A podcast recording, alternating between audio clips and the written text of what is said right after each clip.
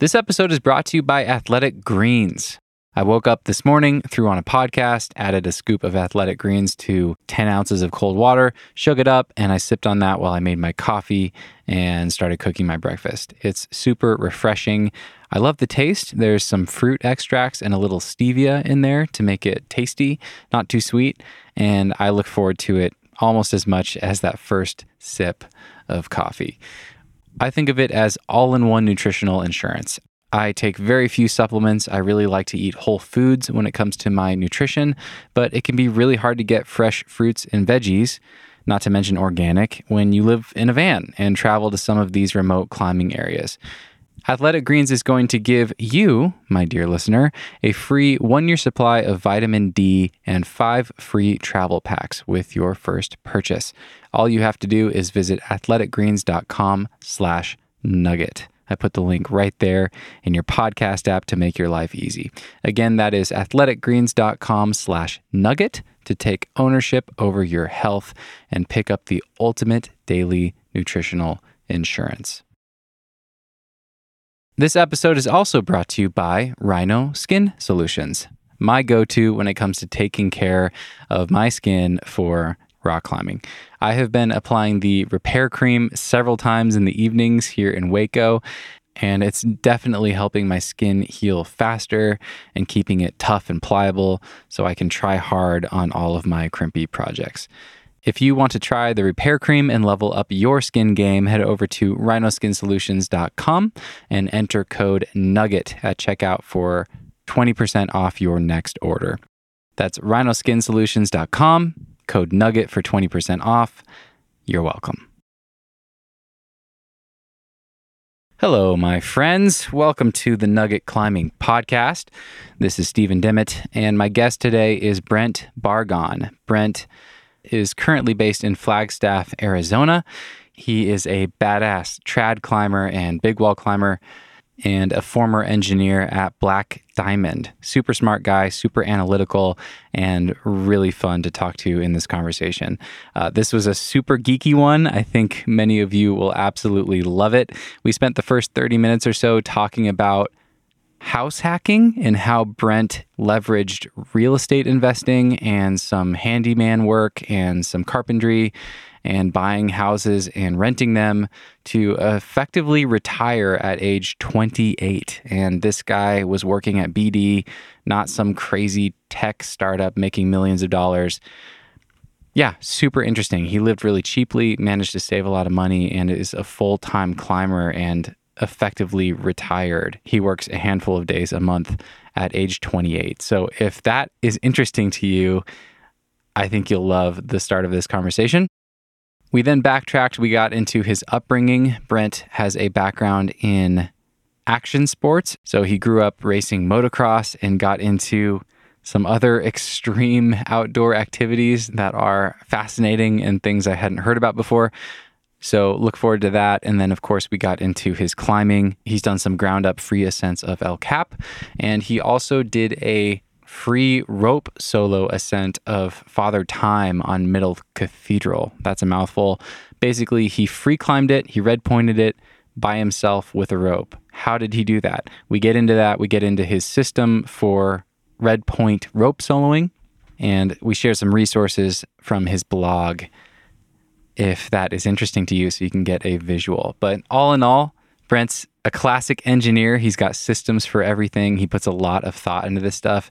And I loved this interview. I hope you guys enjoy it as much as I did. I've got a follow up coming out soon. I'm going to try to get it out this week with Tom Randall. That was also super fun and super geeky in the weeds. We talked about how to program your training. So, if you are a self coached climber or a climbing coach that coaches other people, I think you'll find that conversation incredibly valuable. I have been coaching myself for a decade and I've coached other people, and I still got a lot of nuggets out of that follow up with Tom. So I'm going to try to get it out this coming week. I think it'll be out on Thursday. No guarantees, but keep your eye out for that. I think that was a really valuable conversation. So I'll put out a free teaser for that per usual. And as soon as the teaser is up, I will make the full thing available to patrons the same day. if you're loving the show, if you want to support the show, and if you want to get access to more than 30 follow ups that I've published so far, you can sign up for Patreon for $5 per month. There's a ton of perks. You can learn more about it at patreon.com slash the nugget climbing. Thank you guys for tuning in today, and please enjoy this wide ranging and very in depth conversation with Brent Barghahn. Cause, cause, cause no one can do it like we do it, like we do it, like we do it. Cause no one can do it like we do it, like we do it, like we do it. Brent, so good to see you and meet you in person. Well, I, I keep saying that when I meet people on Zoom versus emails or whatever else. Good to see your face and to meet it you. Feels more intimate than texting or emailing for sure. right, right. Step in the right direction. Yeah, COVID has me thinking this is actually meeting in person, which is I don't know. There's something to unpack there, but yeah, good to see you. I would love to start with asking you. Um, I think this will be fun. I, I want to ask a little bit about your background and how you got to be the climber that you are now. But before that, can you describe for us what your life looked like a year and a half ago? And I think it'd be fun to contrast that with what it looks like today. But can you take us back roughly a year and a half and describe where you were and, and kind of give us yeah. a day in the life at that time? Yeah, let's think back. Uh, a year and a half ago, pre COVID, I was actually living in a house. Um, but for the longest time, I was living in my van in the Black Diamond parking lot. That's what I'm and, getting to. I might have the timeline, yeah, the timeline wrong. Yeah, you know, yeah, I, I don't even know what the math would end up being, but maybe two and a half years ago, something like that. I was five years into van life and kind of living the dream of engineering work, working full time, designing climbing gear, and actually just living in my van in the Black Diamond parking lot. So that's that's probably like the the peak you're looking for. But I kind of had a funny reverse van life arc compared to a lot of people and did most of my van lifing as a frugal means um, to stash a bunch of cash while working full time. And was just scorching it out on the Black Diamond pavement through the summer, just doing what I could to do my engineering stint. I always thought I had about like a 10 year time horizon in that career path before I would feel restless and I was using the van life as a tool to just save as much money as I could. So I was working full time and designing climbing gear for Black Diamond, working on climbing hard goods. So the meat and potatoes of what Black Diamond is known for, and just trying to climb as much as I could, whether in the gym during the week, a whole bunch up in Little Cottonwood, and then on the weekends, just doing the standard weekend warrior thing. Um, funny enough, I would actually leave my van parked and I had a tiny little hybrid car, like about as small as they get, uh, OG 2000 Honda Insight uh, that I would take on the weekends because it was extra cheap, getting 60 miles per gallon. Um, and the van was very cheap to live in, but not so frugal to take on the weekends. Um, so that was my full optimization for trying to save as much money as I could during the engineering stint. That's hilarious. hilarious opposite van life situation of what it's known for these days. So you just had your two parking spots in the BD parking lot, one for your van and one for your for your hybrid. That's amazing. Yeah. Did you have like this is my spot? Did you have like a designated parking spot? Were you just on the on the asphalt there in the middle of the parking lot? Yeah, I, I, I totally did claim one spot there. There was a single tree with a little planter um, on the, the side middle of the parking lot, and I would park there because I would at least get maybe half a day of shade. um, in Salt Lake City, it really scorches during the day, especially during the summer. So even a couple hours of shade in the morning made a big difference for trying to sleep in or just generally generally stay cool in the van. Heat is the bane of your existence when you're living mm. in a mm. van. It is. Cold is manageable, but heat is difficult. It is. Yeah, it's a lot easier to put a heater in your van than an air conditioning unit. I haven't found a way to yeah. do that. I just chase I just tried to escape summer whenever I can. but that's really fun. You're kind of a kindred spirit. And I don't think I've talked about this on the podcast, but I've been living in a van for two and a half years, but only on the road for two. And I had a six month period where uh, I bought the van maybe in the March or April, like early spring, had it built out in May and June. maybe I'm off by a month. I think I moved into it in August. It was all built out. And then I didn't actually leave my job and hit the road until February the following year. So I similarly, I, I, I was still renting a a parking space at the house that I had rented a room at before. It was it was really funny. I was renting a room from my friend who owned the house. Uh, his girlfriend's cousin was living in their little Chinook camper in the driveway, and then I bought my van they sold the Chinook and she and I just switched places. Like she took over my room and I just moved into the oh, driveway. so I, I kind of lived there, but I also kind of lived at uh, Epic Aircraft at the place that I worked at, the aerospace company, and just had like my little campsite in the dirt. This this parking lot. It was actually kind of a, a nice setup for me under some juniper trees. But yeah, living in the in the job parking lot for the better part of six months. If there's shower access uh, in the building, it goes a long way. I want to ask about that. So I had my own systems. I had the I was renting the parking lot so I could use their house. They were really cool with that. Um, I also had a membership to the gym where I would shower. But yeah, give me some of the the tips and tricks that you learned. the urban van life logistics. Because yeah, how how long? Five years you did that? That's that's plenty of time to dial things in. I think it was three and a half in the Black Diamond parking lot. And then I actually had moved into my van in Minnesota when I was working a different engineering job.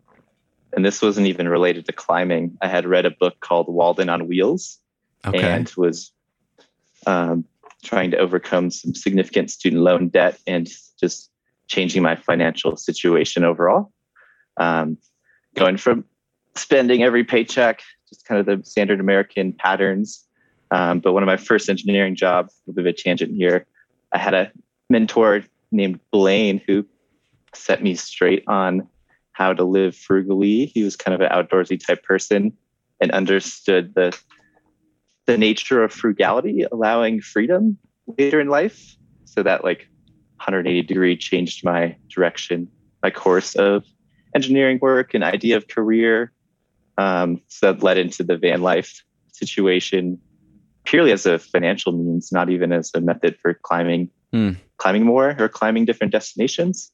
Um, so I was living in my employer at the time's parking lot and then just parking random places around Minneapolis, funny enough. and I would use the climbing gym there, which was not so sweet. Um, just quite a bit of commuting, a lot, a lot of waypointing, you know, run your daily errands.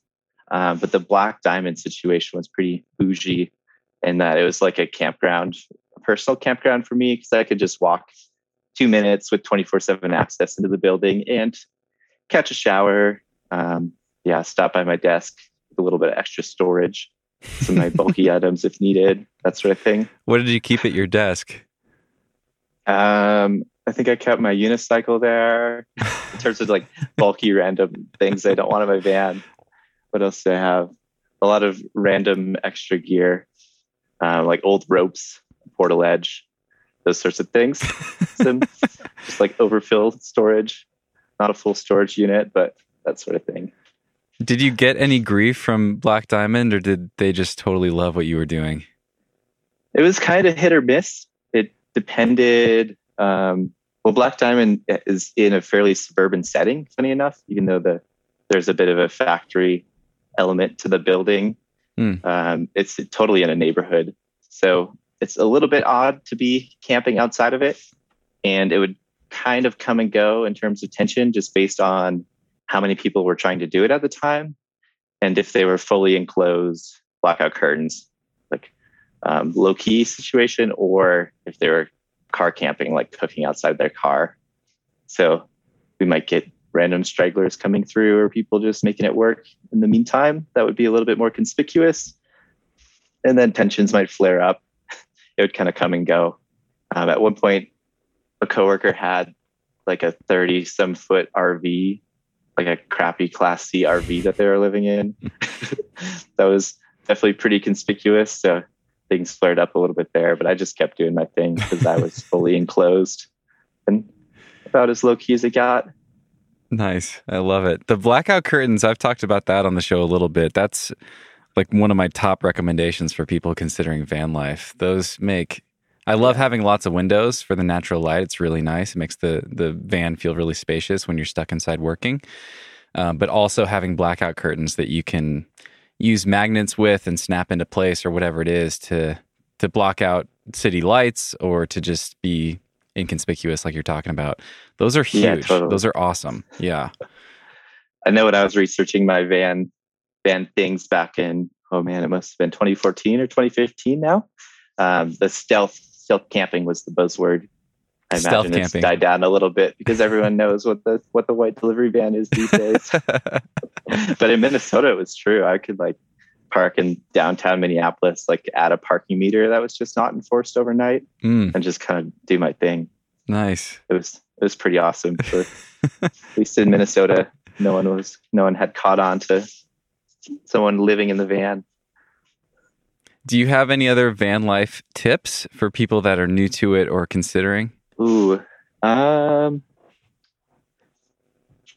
I don't know if I have anything anything novel to add. Okay, uh, fair enough. Yeah, yeah. Like I said, um, it was totally a means to an end, and I think my perspective on van life was a little bit odd and different than a lot of other people's using it for travel. Um, but but I guess that would be my tip would be that it's quite possible to work full time and live in a van as a financial tool, hmm. um, and not just having it as a weekend toy. Um, to me, it's kind of funny how there's two different ethos mixed up in van life that are nearly opposite, in my mind at least. Um, the the live in full time van as a frugal tiny home versus the fancy weekend warrior toy um, right. It's it's kind of a funny thing how those visually uh, externally look the same, um, but at least in my heart, the financial situation is completely opposite.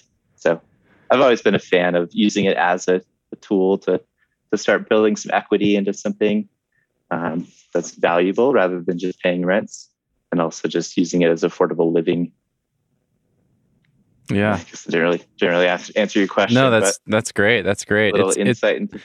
Yeah, it's. I, I want to ask more about this mentor that kind of helped you change your path. It sounds like. Yeah. Um, it sounds really similar. It sounds like you got into this like fire movement, this financial independence, retire early thing, and found your own way of doing that by living really cheaply uh, while working as an engineer. Um, Absolutely. let's talk about where you're at now and then we can kind of fill in the the middle as far as how you got there and any strategies that you think are helpful for people to think about. But yeah so we described the day in the life two and a half years ago whenever it was. What are things looking like today so today i live in flagstaff arizona with my partner tahani um, she was also a designer like r&d type person at black diamond where we had met um, but we live in effectively a tiny home accessory dwelling unit inside of a larger house, um, a house that I purchased and did all the remodel work myself to partition a legal dwelling unit of 400 square feet or so, and then renting out the rest of the house. And this is a means to subsidize housing and was the next step after van life. Um, I had done this in Salt Lake as well. Um, so now I have quite a bit of freedom and I'm basically climbing full time. Jokingly call myself retired, but uh, I still I still do carpentry work and some random home remodel work, like one to three times a month. so like pretty low key employment, just enough to get a little extra spending cash for um, for trips or whatever else. The bougie life I live.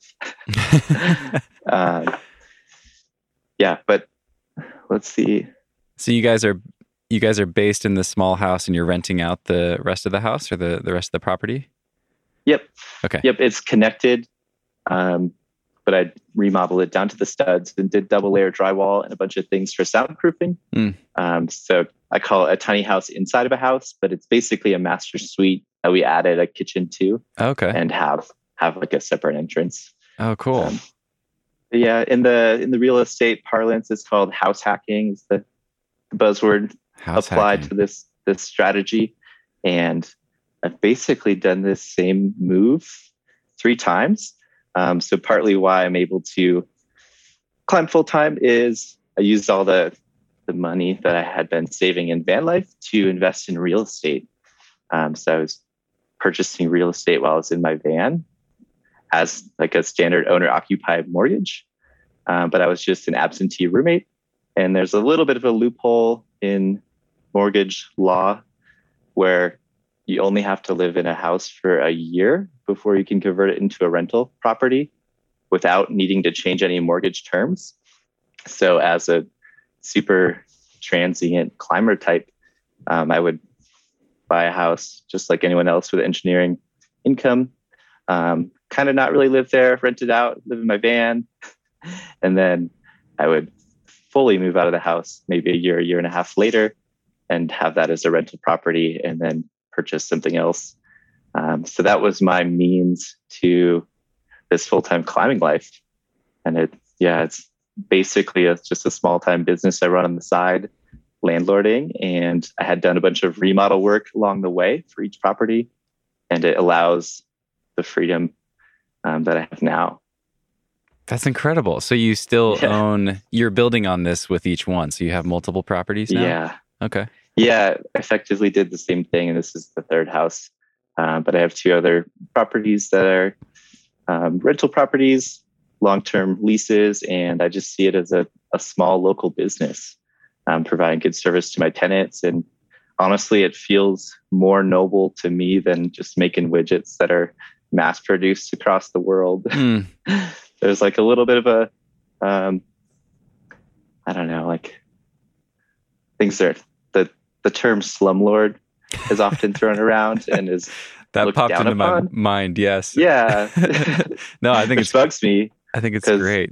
Yeah, I I just see it as a providing affordable housing to like the same divided housing situation just is a win-win for everyone involved. Mm. Um, and just yeah, charging reasonable rents and providing really really good service to my tenants is just it's just another small business making it work. But by living frugally in my van, I was able to to get this spun up, and that's basically my retirement plans. Now I just make little bit extra money doing skilled labor work to, um, yeah, like I said, not feel too strapped for cash. Um, still be able to have a fancy espresso machine and a Prius and all these nice things in my life. Um, but yeah, definitely don't have to work so much anymore. That's awesome. the, yeah, the many years of van life sacrifice fully paid off. Very cool. it was not not not so glamorous at times living in the parking lot in the middle of July, but it definitely paid off. That's so awesome. I mean, that sounds so that sounds so attainable um, for for most people to do something like that. And it's interesting. I mean, yeah, the term the term slumlord is familiar to me and it popped into my mind as you were talking, but I, I feel like we need a different word for what you're doing because that brings to mind like buying cheap, crappy houses and doing the bare minimum yeah. with them and just like trying to make as much money as you can on them before they totally fall apart. But I imagine there must be, to your point about the satisfaction of this versus making widgets, as a carpenter, as someone who has invested time and probably love and energy into these buildings and, and tried to make something, thinking of it as a craft and trying to make something really functional and really nice, it must feel you're, you're directly impacting the day to day experience of your tenants, and that must feel really cool. I, I imagine that's really fulfilling. Yeah, exactly, and that's why I've kind of ended up in this real estate realm over engineering. Um, the the rental properties and the current remodel work I do blend together for sure. And it, to me, I I found that just sitting at a computer and spinning models around was not as fulfilling as working one on one I guess one off design work and one off creation is a different feeling to me than the mass market things I had been involved with in the past um, with the commercial engineering work. Mm. So whether it's house remodel or um, yeah, fixing even down to like patching drywall for somebody these days, if if it's a, like a low level thing I can do occasionally, honestly, it feels like as rewarding as some of the engineering work I've done in the past yeah, it's a funny situation that the U.S. career model has ended up in. Um, in that now there's just tons and tons of engineers and skilled knowledge workers, uh, but there's definitely a skilled labor shortage. So these skills I had built up my whole life, built up my whole life, are starting to pay off separate from going to engineering school. Like I'd always been building things and working with wood and metal. Um, and it's pretty cool how it provides freedom to do piecemeal work that you just can't find in corporate engineering life, at least. Yeah, that's awesome. There, yeah, there's something so satisfying about developing a physical hands-on craft and seeing the the direct output of that. I'm curious, do you have plans to do more of this or are you set? Like do you have enough rental properties that you're you're at your sweet spot of um, amount of effort to manage them and income and things like that? Or are you trying to still build this further? No, I'm at a sweet spot right now. Um, I thought, I would, like I said, I thought I was going to hit like a 10 year mark in engineering. It would maybe try to scale this side business a little bit further. Um, but with COVID pressures and all the weirdness, the exit came a little bit earlier than I had planned. Um, but that's why subsidizing with other remodel work has made a lot of sense. Um, but right now, I'm just trying to focus on full time climbing mm. and um, not really worrying worrying about scaling the business and just maintaining and still um, hitting the marks I need to there, but not not necessarily acquiring acquiring more or investing more. Mm. Yeah. And then I'm I'm also curious, just a couple more questions about this side of things. As a landlord, how much time does that take up? You know, having done the work yourself, having these great properties that you're doing long term yeah. leases. Does it feel like a job or is it just the occasional thing like once a month you have to go fix something or I don't know? Yeah, it's pretty pretty low key. I run it like a business, and having moved out of state definitely forced it to be a business. Oh, so some properties are in Utah. Yeah, but Got I have it. a really good handyman um, that's effectively on call, and so even though I do all those same trades in my own work, um, hiring it out lets it run like a, a clean, clean cut business, and um, I don't have to do too much more than answering answering emails just like anyone else that's managing that sort of thing. Um, so it's pretty low key, not too much time commitment, and it was definitely all based on putting the work in ahead of time. Um, like I said, each property I did have a lot of intimate time with, and did a lot of the remodeling myself, so I know the properties in and out. Um, so right now, I can I can relay what needs to be done with the handyman and work with the tenants. Um, and COVID kind of helped that too because people expected things to be done digitally more than coming in person to have a conversation or something like that. Yeah. But yeah, it's kind of a a crazy head trip from the van life is thinking about having this like business that if you look at directly it feels really complicated and stressful but it's all about systems like anything mm. else uh, so I put a lot of time into having the systems and just let it run and do the work where I need to. That's awesome, man. Yeah, from from no house to many houses. yeah, it was pretty classic. At least there was at least a year where I was living in the BD parking lot and had had a house, but I just wasn't living in it for back back like purely different financial means. Yeah, it was all a, a scheme to try to get to the point I am at now um, feel stable, and have a huge financial runway to pursue climbing. I feel like every climber either ends up front loading or back loading um, that financial picture. And I, I felt lucky enough to have the BD position to to embrace that for as long as I could. And yeah, I just tried to do whatever I could to front load it, knowing that that chapter of life was going to come to an end. And I was hoping my next one would have way more freedom. Mm. So front lo- front loading meaning just putting your head down and working and saving up money for freedom later versus yeah.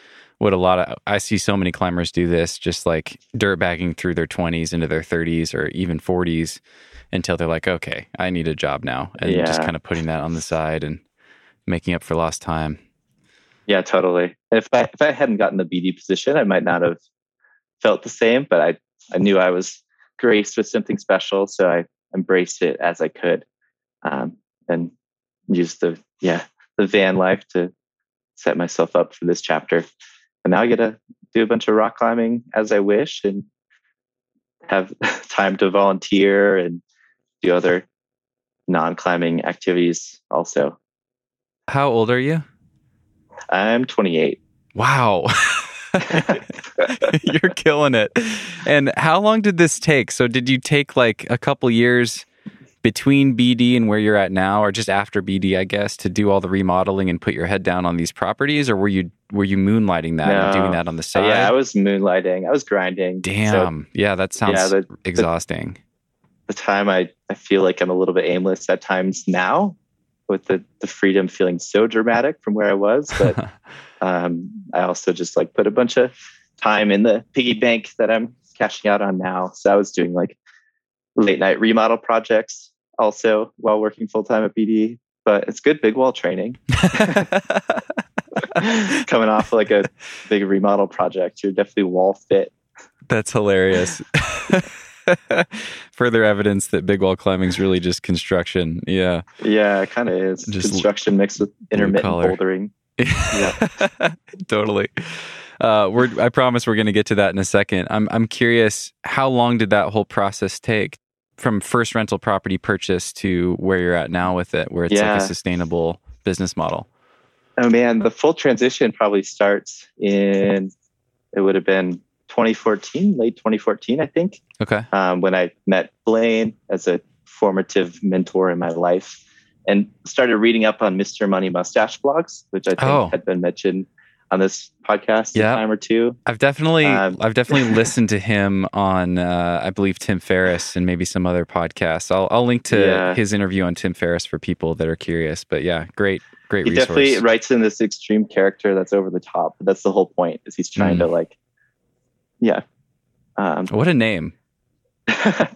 he's trying to make fun of the, all the American quirks, especially how we treat money. Mm. Um, but I, yeah, that was the start of the transition. And like I said, I had graduated with a bunch of student loan debt and just kind of had to make myself from starting from there and live, or I purchased the van to stop paying rent and was just putting all the money into paying off loan debt first um, and then after that, I started accumulating money in which I could start using for investments, and that led me down the the real estate path. Um, so overall, here we're looking at what eight years, something like that. Mm. Um, but I bought my first house like five years ago. Okay. So yeah, it was just slow and steady progress the whole way. Um, it's just always side hustling. Mm-hmm. yeah, I'm a bit of a busybody, so it suited me well. And like I was saying, I needed a hands-on outlet anyways. So buying a house house or buying a project house definitely gave me endless projects to do with my hands. Mm. I'm curious. It's so often with the fire movement, people are just banking as much money as they can into like an index fund, just trusting that the market's going to grow and, and doing that as their main way of building equity. Did you do that or are you doing that now? Are you are you putting money away for retirement and any strategy there? No, I've I've gone all in in the real estate, um, which to me, because I put all the work in myself, I was able to to add equity, mm. um, sweat equity, as they say. So I was able to add extra thresholds of security using using my own labor. Um, so it seemed like the safest method for allocating all my funds. Mm. Awesome. Well, thanks for answering all those questions. That's yeah, thirty um, minute deep dive into real estate. But totally. I well, I really love I love the the financial scheming that's possible, and I think it actually meshes well with the climbing lifestyle because yeah. there's so transient. There's um, loopholes is kind of a, a crude word for it, but there's creative ways to design a life that suits you um, with just a little bit extra sacrifice.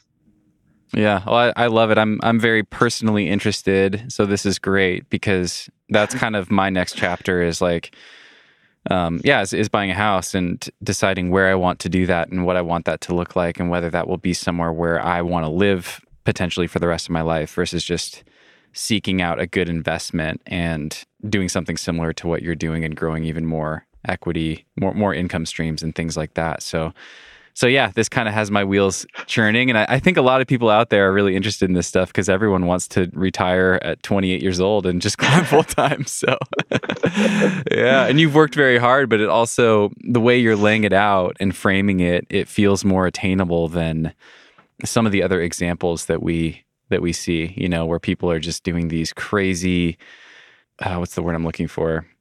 Yeah, I'm no Bitcoin millionaire. Right. He doesn't pay doesn't pay quite like a tech job. Exactly. That that's what came to mind. Like you don't have some like, you know, seven figure tech job or something, and you've you've banked all this money in your twenties. Um, it feels way more attainable. A little bit of suffering to live in a van in a parking lot, but hey, I mean, climbers are used to that. So Yeah. yeah, that's great. Okay, so I want to make our way to your climbing, and I kind of have a a path laid out that is just so intriguing to me. I want to backtrack to your childhood and kind of build on it from there. You already mentioned your unicycle, and I I think the most interesting little note that I have right here in front of me of all the things that you've accomplished in climbing. Tell me about extreme unicycling. What is extreme unicycling Yeah. and why am I asking you about it? so I grew up doing all sorts of action sports. I'd say I was a, a wannabe skateboarder, and that I approached all my sports um, the the way that skate culture had evolved, at least to that time.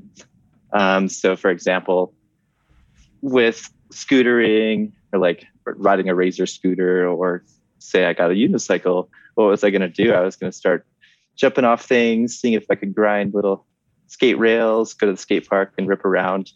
And that evolved into me doing quite a bit of unicycling at the skate park and actually doing a lot of street street terrain. Um, so just like street skateboarding, going out and finding little curbs and handrails to grind, jump around on.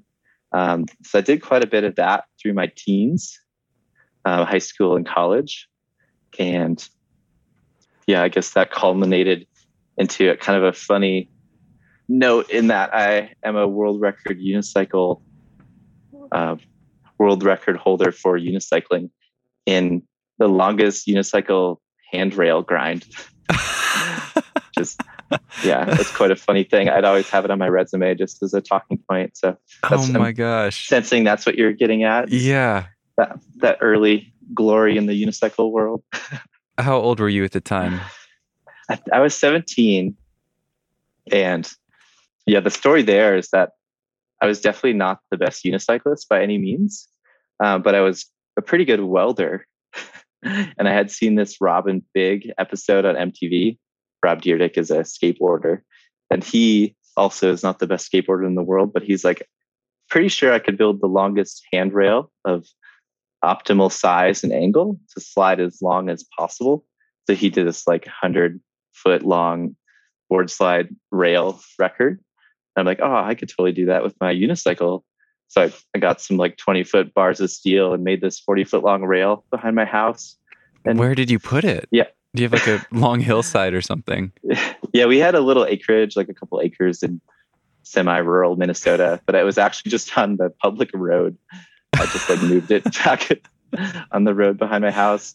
And to get a Guinness World Record, you have to you have to get like a packet of information and have some independent witnesses and a few things like this. So it's kind of a funny project as a 17 year old just to like jump through all these hoops. Um, but I did a 34 foot long unicycle grind and got a plaque to commemorate it. Pretty classic story. Does that world record still hold? Definitely not. I think it's the official world record still because no one else has gotten like the packet of information and like hired some random notary to come watch. Yeah. Um, but there's definitely like any action sports, unicycling has gone insane in the last 10 years in terms of ability. Um, you should in your notes link to Mimo Seedler. I'll send you the link, but Okay. if anyone wants to know what extreme unicycling looks like today, there's this one kid in Europe who's just insanely good. And like what I do didn't even is like, I don't know, not even close to his low level tricks, but it's pretty cool. I think anyone would be impressed with what can be done on a unicycle. I can't wait. I can't wait to watch it. but I'm gonna I'm gonna also make you describe it a little bit because I'm just so curious, like what people are capable of on a unicycle and what that even looks like. Um, I've seen unicycles. Obviously, most people have. You're just you have a bike seat, one wheel, and the pedals are directly attached to the seat. Um, How do you grind? Are you just grinding on the bottom of one of the pedals? Yeah, yeah, you do a pedal slide. A pedal Um, slide. Okay. kind of like on the crank and the pedal, depending on how big the rail is, whether it's like a round rail or a flat bar. Um, but the seats have a handle, which make it possible to hop. Oh, um, where's is the handle right in front of you? Like Mhm. right in center. Okay. Yep. So you can pop and hold the unicycle with you. And just like skateboarding, there's varial unicycle tricks where you can jump up and kick the pedals and do like a little no footer with the, the wheels spinning around, kind of like a kick flip. And then you can jump up and spin the unicycle, catch it and land as like a pop shove it of sorts. Oh my gosh. Um, so just like any action sports, there's all these like quirky stunts that are evolved. But yeah, then the for grinding, you just slide on the pedal. So you like ride up to a handrail, pop up and slide the pedal, and then land and ride away. Mm. so that's what you got the world record for. What was your proudest trick from your unicycling days? I was, I think my proudest trick was definitely just creative grinds because I was a welder. I'd make like zigzag rails or like curvy rails. This is when I was like 16, but I'd, I'd have cool edits of like random rail um, rail geometries that no one else was doing just because I could actually make the rail. How much of it was uh, was for the unicycling, just for the enjoyment of fabricating something and, and building something? That was a huge part of it. That was like a lot of what drove all my action sports is I would be out making the obstacles and that's like fun. it's kind of like route development, but I think even a little bit deeper sense of satisfaction creating the rails and the jumps and things like that. I had like a little snowboard terrain park in my backyard and I had a snowmaker what? because in Minnesota it's really cold, but it doesn't it doesn't snow that much for how cold it is. It's not like living in the mountains. So I had like a um, it's effectively an air compressor and a pressure washer that merge with specific nozzle configuration. And I would just run this all night and wake up and have like huge piles of snow to make to make jumps with. yeah, it's pretty awesome. what did what Yeah, were your rock- parents like? What are your parents like? What did they think of all of this? They were all into it. They just let me do whatever it. I wanted. I think the yeah, one of the most formative parenting actions they took is I had a a charge account at the local hardware store. I grew up in a town of like 5,000 people. It's a small town vibe, but the hardware store locally owned had a charge account for my family name and I would just be able to go buy whatever nuts and bolts and spray paint I wanted to. And that honestly, I probably learned more from that specific account than I did from engineering school. I was like always making stuff. I love that. And they just covered the bill and just didn't even blink at, at however much you you racked up. And yeah, it was maybe like a hundred bucks a month of Okay. just like metal and spray paint and things like that. But then I got a welder for my, I think it was like my 14th birthday. So formative times, which which led to an obvious engineering path. But right. such irony, you just end up sitting at a desk and you don't actually use your hands to make things very often. Mm. Um, so full circle. That's why I left the desk world and just back to making things. I love it. I love it, man. That's amazing. This Oh. all is going to make my rock climbing seem really boring. I think the, the unicycle days were the glory days for sure. well, I have a question that kind of ties into that. But first, tell me about motocross. How did motocross fit in? Yeah, so that was actually the the overarching action sport that I participated in. Uh, my family didn't really do many of the, the school based sports. Um, from eight to eighteen, I just raced dirt bikes and closed course competition. Um, so the motocross motocross racing that you see on TV is what I was doing growing up. It's actually very similar to climbing culture in some respects. Is you're going to the track and you're camping out all weekend, and you have different families of kids of your same age group, and you're just hanging out. It's just glorified camping Mm. in the same kind of way that climbing is. And everyone would have their rig. Obviously, they're like three to five times larger rigs, but it's kind of the same thing. Um, yeah, so it's, it's a unique perspective to have in our liberal climbing culture because I definitely understand where all the motorsport passion comes from. Mm. Um, but at the same time, I definitely don't enjoy the razors ripping past the quiet climbing crag, Right. the like razor dune buggy side by side things. Yeah. but it, it was quite a quite a background to have before coming to, to rock climbing because the energy levels are just so much higher racing dirt bikes that the danger level is quite a bit higher. Um, so having that mental fortitude of assessing risk, and often you're like committing to gap jumps mid race with people all around you, um, kind of jockeying for position. So it's really intense. An intense activity mentally and physically.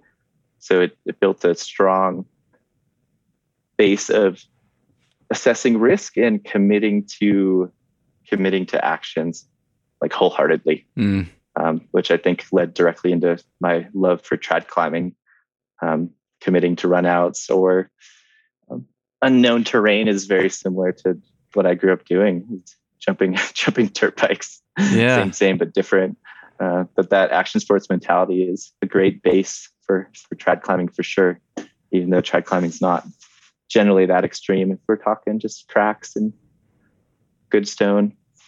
Yeah, that's what I wanted to ask you about. So I because I find this all fascinating and I think it's it's interesting as climbers, not as climbers, as a culture with a lot of naivete about climbing and what it is. Climbing seems like this really extreme thrill-seeking sport and all of us who climb a lot and have taken a bunch of whippers know it's like like compared to a downhill sport or a speed sport like motocross or downhill mountain biking or something, it's like climbing's kind of lame. Like it's not it's not yeah. really that risky or that like. Re- yeah, the retirement sport. yeah, I was like joking about it's closer like to golf. Definitely not as exciting as what I grew up doing, but my risk tolerance has also gone way down. Totally, totally, yeah. And I used to I used to mountain bike and downhill ski a lot and jump off of things. And there's so many things I did as an 18 year old that I wouldn't do now and people think I'm like way bolder now just because they don't understand climbing, right? But it's like no, I was taking way more risk on my mountain bike. Um, yeah, when I just didn't know any better and was just a stupid 18 year old kid. But I, so I want to ask you this because you and I are very different. I mean, I I more or less stick to very safe, uh, difficulty oriented climbing facets like bouldering, and I do love highballing. I've done some of that. That's has some objective risk. Uh, but I don't do a ton of that. I mostly sport climb the trad climbing I've done is relatively safe. Um, but you're kind of further along the the extreme sports uh, spectrum of climbing. You've done some hard 513 R rated trad leads. Uh, you've done a bunch of rope soloing on El Cap, like speed rope solo ascents and things like that, and ground up free climbing on El Cap.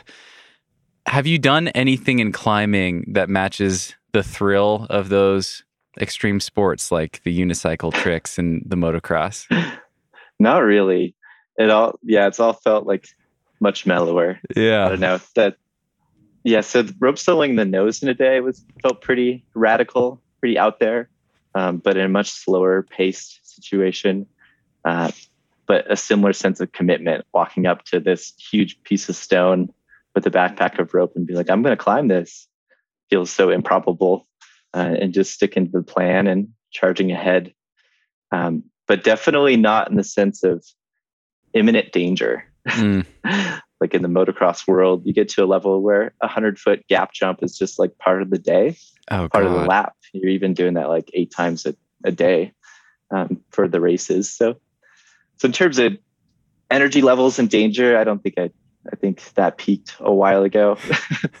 but some of the trad climbing can be dangerous, but I, am actually pretty conservative. And some of my, I don't seek out danger for danger's sake in mm. my climbing and just do it when it presents a challenge well below my ability, just mm. as a way to experience new terrain. How did climbing first come into the picture for you?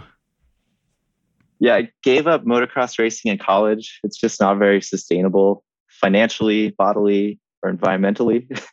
and those all culminated to me like cold turkey quitting motocross. I actually sold my dirt bike to move into my van. Okay. These chapters so like nearly overlapping, um, but not quite. Did um, you have bodily injuries or, or any bad wrecks or anything? Oh yeah, you're you're kind of looking at a 50 50% or 50% chance of breaking a bone per motocross season. Oh god. So I have yeah, I have like those are terrible odds. Plates in my body. I broke a humerus, a femur, both collarbones, all in separate crashes. But yes, that's the not bodily sustainable part. I think sure. it's way gnarlier that you broke them all in separate cra- crashes. Yeah. Rather than like, like a one and year. done. Oh man. So crazy. When I was old enough to realize the possibilities in the world, I also realized that I didn't want to pay for motocross racing and I didn't want to deal with getting hurt every year either. So I had a bit of a hole in um, in my passions. I've always had I've always been a bit of an identity based participant in these activities. So when I was a motocross racer, I was all in, and then the unicycling filled the gap for a little while, and that kind of fizzled towards the end of the college career. I was just not progressing. I was kind of flatlined, and now it's exciting. And my senior year in university, we, as a college, got a new rec center, and it had a pretty bougie climbing wall set up, like a nice bouldering cave, a lead lead area, everything like that.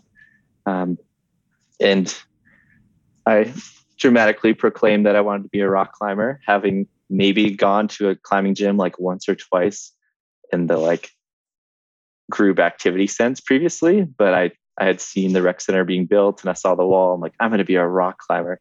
So I. Who did you dramatically proclaim this to? Just friends and family. My brother. Okay. Yeah, and yeah, and a, a friend that was kind of on the same path with me.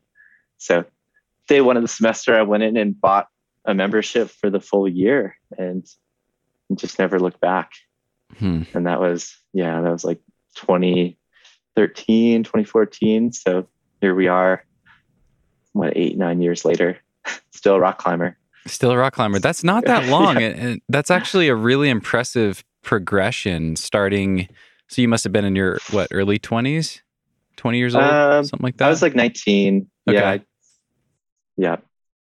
So yeah, from nineteen to to twenty eight, racking up the resume that you already have with multiple ground up free ascents of El Cap and you know these these hard, scary 513 plus trad routes that you've done. Have you climbed 514 as well? I've done, you know, I've done, I think two. Okay. But almost all of my ascents are first ascents, second ascents, mm. or like random obscure things that don't see much love. Yeah. I don't think I've ever done a benchmark grade near my limit. So I kind of don't really know I'm sure the ones you're doing are harder are harder than many of the other ones out there. They're all very obscure movements. Yeah, I always tend to like.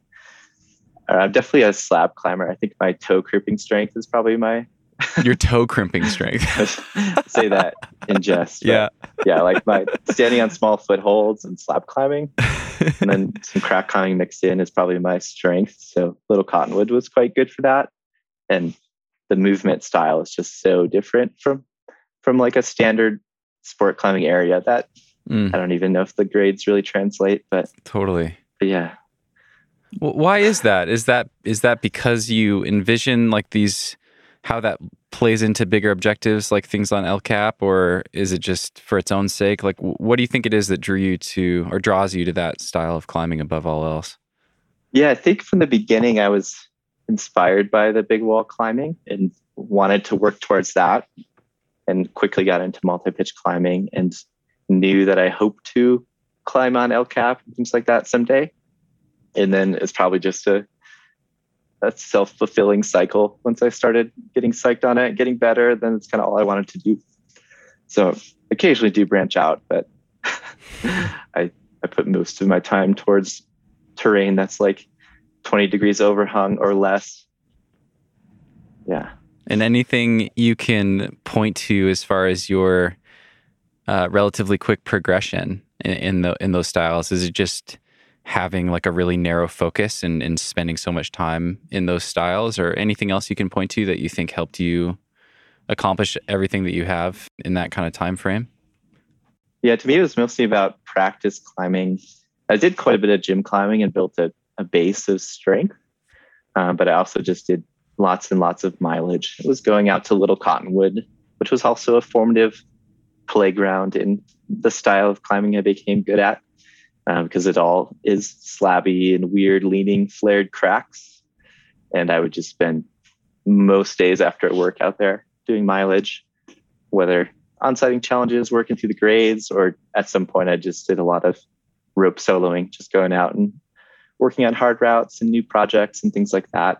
So I've always had a mileage focused climbing life. And I think for those styles specifically, they're so, so skill based. You don't really need the, the pure shoulder power or something like that, that the practice paid off dividends. Mm. I'd be curious to ask what some of your goals are and what are things that you think you need to work on that you have neglected through that focused approach yeah. to this point? Like, what are some of the things that that are going to that you need to do to unlock the next level, whatever that is, if you have goals like that? Yeah, I would definitely like to do just more and more things on El Cap ground up hmm. specifically, mm. and then um, break into solid 514 trad climbing. I have a handful of things in my mind that are like vertical kind of tech tech cracks seams. Um, but to me, I think sound heinous. I'm just yeah. shaking my head. I love that stuff. Amazing, dude. Yeah, it's it's badass. For, for, for me, I think capitalizing on my strengths of already having pretty good finger strength, but bumping that up even further. Where do you think that comes from? Because that doesn't really make sense given your upbringing and background. Is is that something that just came easy to you? Yeah, I think it might have something to do with motocross because you are holding on, and the position of a motocross racing is actually the same as what would it be? It'd be a reverse bicep curl. If you were to have a bar, I think I'm saying that correctly. Okay. So like a like a palms down bicep curl. Yeah. Yeah. Yeah. And that's like the position of just like riding a bike, but standing up and really muscling the thing around mm. is what I grew up doing in motocross racing. So I think the aptitude for grip strength was already built and then that actually is the same muscles used for thumbs down finger crack climbing. Ah. so I think right. I think there's some translation there that once I figured out the technique, I already had a good muscle base for crack climbing and fingery climbing. And yeah, like most climbers, I probably just went down the rabbit hole of what felt good early on. Um, but yeah, that's my theory. I don't really know. I never really trained until um, kind of the last year as I had more freedom. It had always been heavily practice based. Mm. I'd go to the climbing gym, but just do like anaerobic threshold volume without that terminology in my head. But I would just do kind of pumpy, rapid fire bouldery sessions. Okay. Yeah. Gotcha. I'm going to mix in a, a question from a listener. This is from Christoph. And um, this is good timing. This ties into what you just said. But Christoph wanted to know how do you train for hard trad climbing specifically? He had a couple questions, but let's start with that one. Yeah, for me, for trad climbing, it tends to just be boulder problems between stances, in my experience. Um, so I did a lot of gym bouldering and then a lot of practice from the the mental side of things that I already had built up from action sports of just full commitment and those two mesh together. So I guess not so much training as just lots of practice climbing, but focused on bouldering and then focused on um, my mental training in climbing tends to be on-site climbing. So I do a lot of on-site challenges, saving saving routes for like a fresh day to give it hell and get scared above gear, but practice that full commitment. Mm. Um, so so I think bouldering combined with like on-site threshold climbing then bumps up your red point trad climbing grade quite a bit. Mm-hmm. Mm-hmm. Um, I had a second question from him that I'll ask as well. I don't know. If, yeah, I'll ask it. We'll see how this goes. But I don't know how much like head pointing or red pointing that you've done, like hang dogging and working out sequences and, and that sort of thing. But Christoph wanted to know: Is there any difference uh, between how you prepare for difficult gear pitches, red points, versus sport climbs or other modes of climbing? I think it's pretty similar to, to sport climbing, honestly. Is if it's at a threshold where I might have a chance of onsighting, I usually give it one good ground up attempt. But just like sport climbing, as soon as you lower down through the pitch and are touching holds, you're also looking for gear placements. So the second go it's funny because we use second go as terminology, but that that could mean you spent an hour or two just like hanging on the rope, touching every single hold, right, and cumulatively like reclimbing the pitch multiple times. right. but if you didn't touch the ground again, it's still a second go. Totally. Funny, funny terminology, but that also applies to all of my trad leads. If I didn't do it first go, it's effectively a head point because I knew exactly where I was going to put each piece for the most part, or at least like how the sections are going to feel and what roughly the placements are. Are you the type of person that always tries to finish things?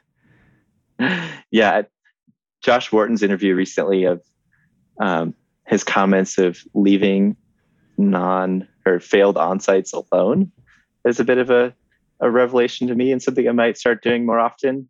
But so much of my climbing is local. Um, right. I, I'm always just trying to finish things off local and continue the tick list but for traveling, I think I'm going to employ that tactic a bit more often because I do really love on-site challenges. And if you just like barely miss it, it almost doesn't feel worth the effort just to check the box if if you're trying to build that mental fortitude. Yeah. Yeah, that that makes sense. I think that combination is really good. Like going into that mode when you're on a trip and you have access to more routes to try. It's a great time to to really double down on on-site yeah. practice or flash flashing practice. Tell me more about your time in Little Cottonwood because I actually have a little note here that says SLC, that's Salt Lake City, hyperlocal. So I'd love to hear you describe what a hyperlocal is.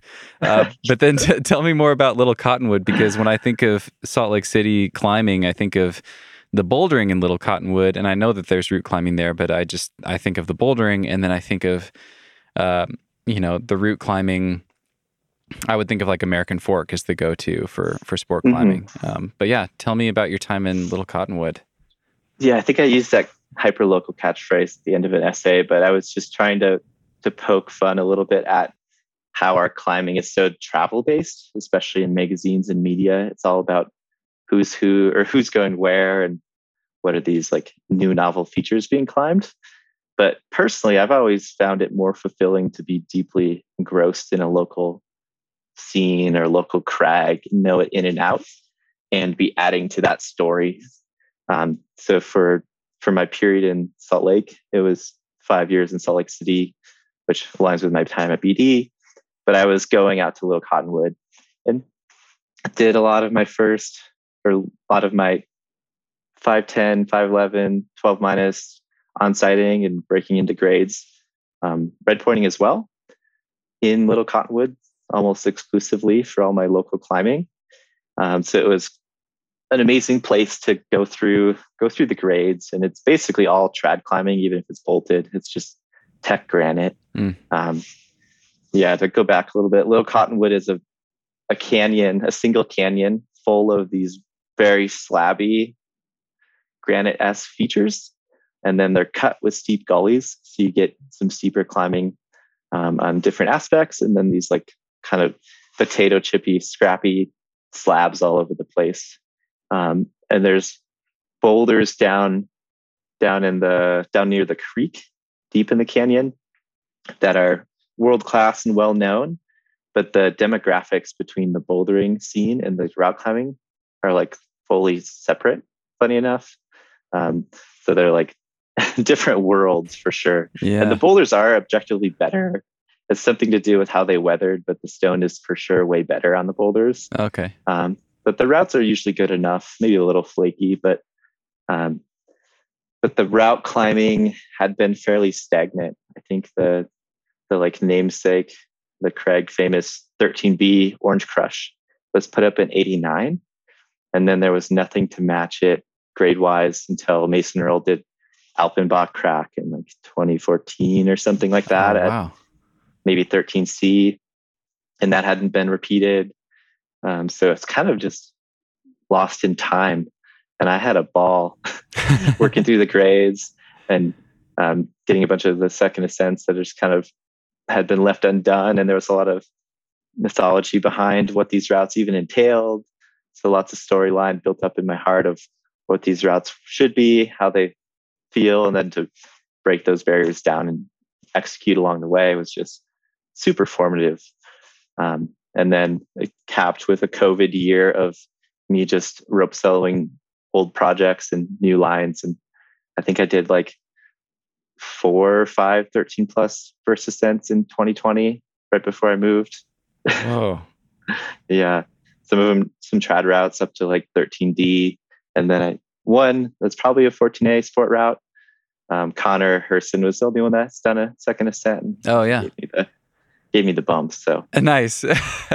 Yeah, But I, I like I was saying, that's, that's like as firm as my grade base gets. So yeah, well, he really he would know. He would know. He's done plenty of hard things and has pretty good perspective on that style in particular. So, yeah, that that's a pretty it's a pretty solid bump. I remember him talking about that and about you in our conversation last year.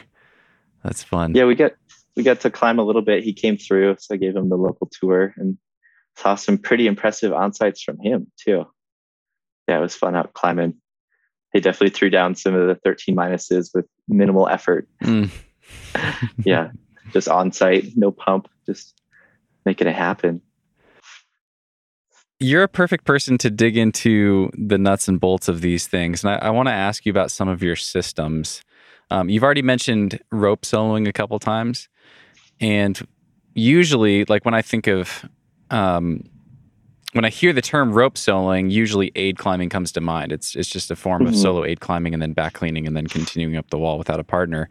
But you've done some free climbing, some rope solo free climbing which is just uh, there's there's so many words there in different orders that you know like if you say free soloing if you say rope soloing Yeah. if you say free climbing it's yeah, anyway so describe that system and how you started doing that or why you started doing that or why you choose that like you did a uh, a ground up free ascent rope solo of father time um, Yeah. on, on Middle Cathedral in Yosemite, which is a route that's come up a number of times on the show. It's a Mikey Schaefer route, three pitches of hard, you know, middle 513, really tricky, really technical. Um, yeah, Maybe like, a, what is it, 11 pitches total? no, it's like 20, Oh, it's, 20 oh, okay. pitches. I think I made the same mistake last time when I talked, Yeah. talked to Katie. it's it's a full big wall. Yeah. It's got five pitches of 512 and the the difficulty and the mental stress is almost perfectly inverse such that the 510 rock climbing is like super stressful. Oh, 11 climbing, 511 climbing is not so bad. Some of the 512 climbing is pretty heads up. And then the 513 climbing is just like standard cragging. Um, if but- you say so. 12,000 1,200 feet off the ground. Wow. makes it a little more exciting. But yeah, the rope soloing ended up.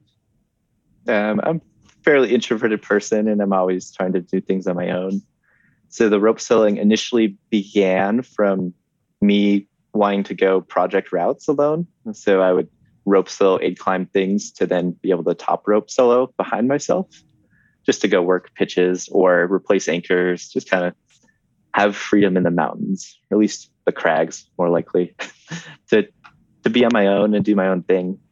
And that then evolved, having done a few nose in a day ascents where I was short fixing, but not doing the PDL death loop situation where you just have 60 feet of slack that you're climbing with. What is PDL? Uh, I think it was Pakistani death loop. It's Oh, I don't know the full origin, but it's like a, a joke term in Yosemite language used to describe fixing your partner's line if they're jugging the pitch. You fix the line, but keep 60 feet or 40 feet of slack on your side as a leader, and then effectively soloing off the belay until you get some pieces in, and then your the extra slack in the system decreases as you get further and further up. Um, but I was not into that even though I have this action sports background, I just choose to take systems over risk. Mm. Um, so I had done some nose in the day ascents where I would do a similar thing, except I would be rope soloing off the belay with that extra slack, but have a belay device in the system so that the, oh. the fall was mitigated. Okay, so you're climbing with a partner and you're short fixing, but then you are rope soloing as you continue Yeah. up. Got it. Yeah, I call it a rope soloing head start. So while they're jugging the pitch, instead of just sitting there, you could use a gree or whatever device and and be rope solo lead climbing to get a head start. Um, and this leads to my rope soloing progression because I had done nose in a day a few times where I would rope solo entire pitches while my partner was jugging the previous because I turned out to be pretty quick with the, the system efficiency or just mental processing of what's going on.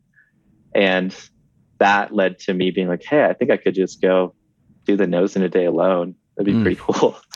Um, and I always I always love the improbability of rock climbing, whether it's subtle moves that seem like they shouldn't work, or like I said, walking up to El Cap with backpack full of rope and just trying to climb to the top alone. Those are the experiences that stick out to me.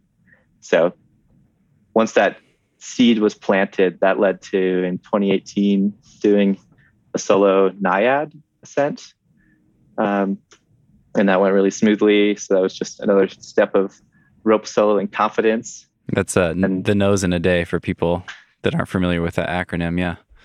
Yeah. So you're leading, repelling the pitch, and then jugging back up and starting again. So you get a good bit of extra mileage from having done it with a partner. Um, Yeah. 30 extra pitches plus Yeah. 30 repel. Or, yeah. Jeez. but I hadn't actually done that much free climbing while rope soloing, other than like five ten nose romping, where you would still be grabbing a piece. I would often climb the nose in a day with a dogging draw on my belay device or my belay loop. Funny enough, because I see French freeing as um, less about pulling on gear every move, but more about never hanging on your arms. So I would just bust some moves and then I would dog in just like a sport pitch Mm. as my method of saving energy. Um, but you would often are using your hands and feet to bust significant moves while rope soloing in that short fixing sense. Um, this is like a mush of terminology, but that then led to what you described of um, let's see if we can get the adjectives right, but free lead rope solo climbing, and specifically in a red pointing sense. Um, so my aid climbing, I had always used a silent partner, and that was actually partly what kept me from doing things um, red point free climbing with a um, solo device because I had opened one of those up, being an engineer at BD, and the little metal bits that spin out and jam in the seatbelt style mechanism are really small and they rely on steel to metal interface of just like a not even a friction but like a i don't know indentation sort of catch Are you talking about a Grigri here? uh talking about a silent partner Oh, what what is that? that's the the device that's used for rope soloing that's like a, a rolling clove hitch style mechanism Okay. yeah they're really popular with aid climbers because they are so smooth Okay. Um, but I was just making a tangent into the weeds to describe that to me, having seen the mechanism from the inside, I didn't trust those to go take a bunch of free climbing wingers. Mm. So that was a limitation in my rope soloing that just this last year I kind of overcame in combining some different methods to switch back to a gree for rope soloing. Mm. this is leading into the, the father time story, but Great. um, yeah, This so- one's for the super geeks. So the, the people that want to be full time climbers and aren't pros and want to learn how to yeah. do the rental market thing. And then also, you know, once they accomplish that, they can go climb on their own a lot. Yeah, deep dive all every step of the way. It's funny enough, I, I don't even rope solo that often. Like these few stories are kind of the majority of the times I've done it, but it's Okay. always just like crazy cool experience. That's a big highlight. Let's let's Uh, add something in real quick. I don't, I don't mean to interrupt you. I'll let you continue in a second. But um, I think I just saw on your blog, which I'll link to in the show notes for people. Did you do you did like a article about your setup for this, correct? Yes. Okay. So if people Yeah, want to reference So- that, they can check that out after the the conversation for a visual. Yep, totally. And that's that's what I was going to describe next is this spring um, I had remembered seeing over the years different people using Grigris for for a setup for hard rope solo free climbing. And I just realized that the silent partner concern could be negated by using this device that we're used to for catching repeated falls because it's metal on soft good connection for the braking. Um, the rope clamp is not suspect to wear, um, and it's all external to to be inspectable. Mm. Um, so then there are risk and risks in using the Grigri for rope soloing in that the beaner itself is not redundant. The silent partner has room for two carabiners, two locking carabiners to connect to your harness. Um, the Grigri only has one, Um, but like I said, this would be easier to see in the blog. But long story short, using a certain style of racking the free rope on an extra gear loop of my my harness on these clove hitches that I can dump while I'm climbing. And those all hold what I'd call the cache loop. So that's effectively the brake strand of your gree If you keep that light, just like when you're belaying a sport pitch, if you grabbed maybe six feet away from the device, but then just held that slack in your hands, the device will feed smoothly. And that same principle applies if you're rope soloing, but you just pre stack all the rope you need for the pitch on your harness on these clove hitches. Okay. That allows the device to feed while you bust moves. And then, say, every 20 feet or so, you have to stop and dump a little bit of extra rope into the system on the cache loop side. So, this is the free side of the belay device. Um, but that allows you to actually do some hard climbing and trust the device and have redundancy. Um, and that's how I did Father Time. Is I, yeah, I rope soled it over five days, and just brought my wall kit and went up questing alone. Um, I had been on the route probably like three years before and climbed to the top, but didn't really work the crux pitches. Was just checking it out. Kind of got the beat down, honestly. Um, but yeah, the the rope solo Santa Father time was yeah, just me leading free climbing and then wrapping, jugging, and hauling my kit and just slowly progressing as I went. But each pitch I was red point rope soloing. so trying to send the pitch yeah. with all the rope on my harness and gree on my belay device and nothing but a haul bag and a portaledge below me and just going for it. That's amazing. So I'll try to describe your setup back to you for people listening, and you can correct anything that I get wrong. So for Red Point free climb rope soloing, you're climbing by yourself. Like at, at the start of each pitch, you build an, a multi directional anchor and you attach the rope to that. And then you're basically you're lead climbing, but you're belaying yourself. So you have the Grigri attached to your belay loop. I think I saw that you like use the elastic around your neck to hold the Grigri up in a in a nice position. Um, and then it sounds like you are periodically girth hitching or, or or connecting the rope to pieces of gear in the crack so that you're alleviating the weight of the rope that's building up as you as more of the pitch drops below you. Is am I getting that correct? Yeah, yeah, pretty much. Um, I would stack all the rope I need for the pitch on my harness before I started the pitch. So there'd be like eight 20 foot loops hanging off a gear loop. Okay. And that's analogous to your rope bag full of slack for your belayer uh-huh. sitting next to you on a sport climb. And are but, you attached like are you like girth hitching the rope to quick draws periodically or how are you how are you attaching it in those 20 foot loops? Um, those are just to my harness with clove hitches that allow me to to dump the slack while I'm climbing. So while I'm free climbing those hard pitches, I can pop the clove and add more rope to the system. Okay. And okay. then from say I'm halfway up the pitch, all that rope is on my free side of the harness, but then from the gree it goes through the gear down through the, the all the carabiners for the cams and whatnot down to be fixed to the anchor. So the anchor is the hard point. And if I were to fall, I take a standard lead fall.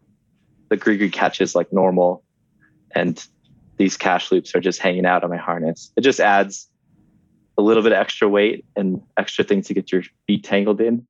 But it's a method that allows you to free climb at a pretty hard grade with got it with but the difference from how standard aid climbing rope soloing works is that you usually try to have a redundant backup but often when you're aid climbing you can just hang there and move that backup with both hands but to me like the the leap was just thinking of how to how to do a one-handed dump to keep the the extra mm. rope in the system at the correct weight so the gree doesn't lock up.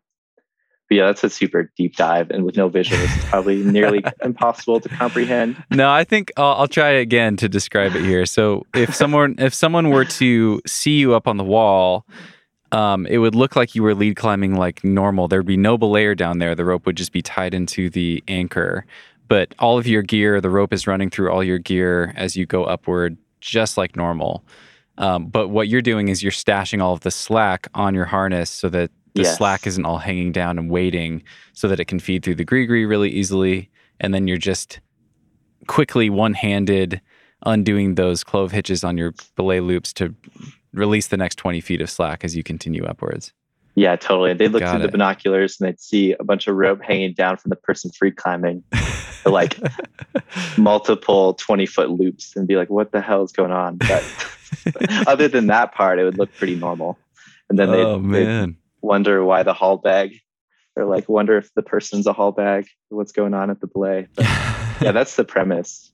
But I really like it. and yeah. Feel like I can climb at a pretty high level and enjoy the wilderness experience of just being up there alone. Mm.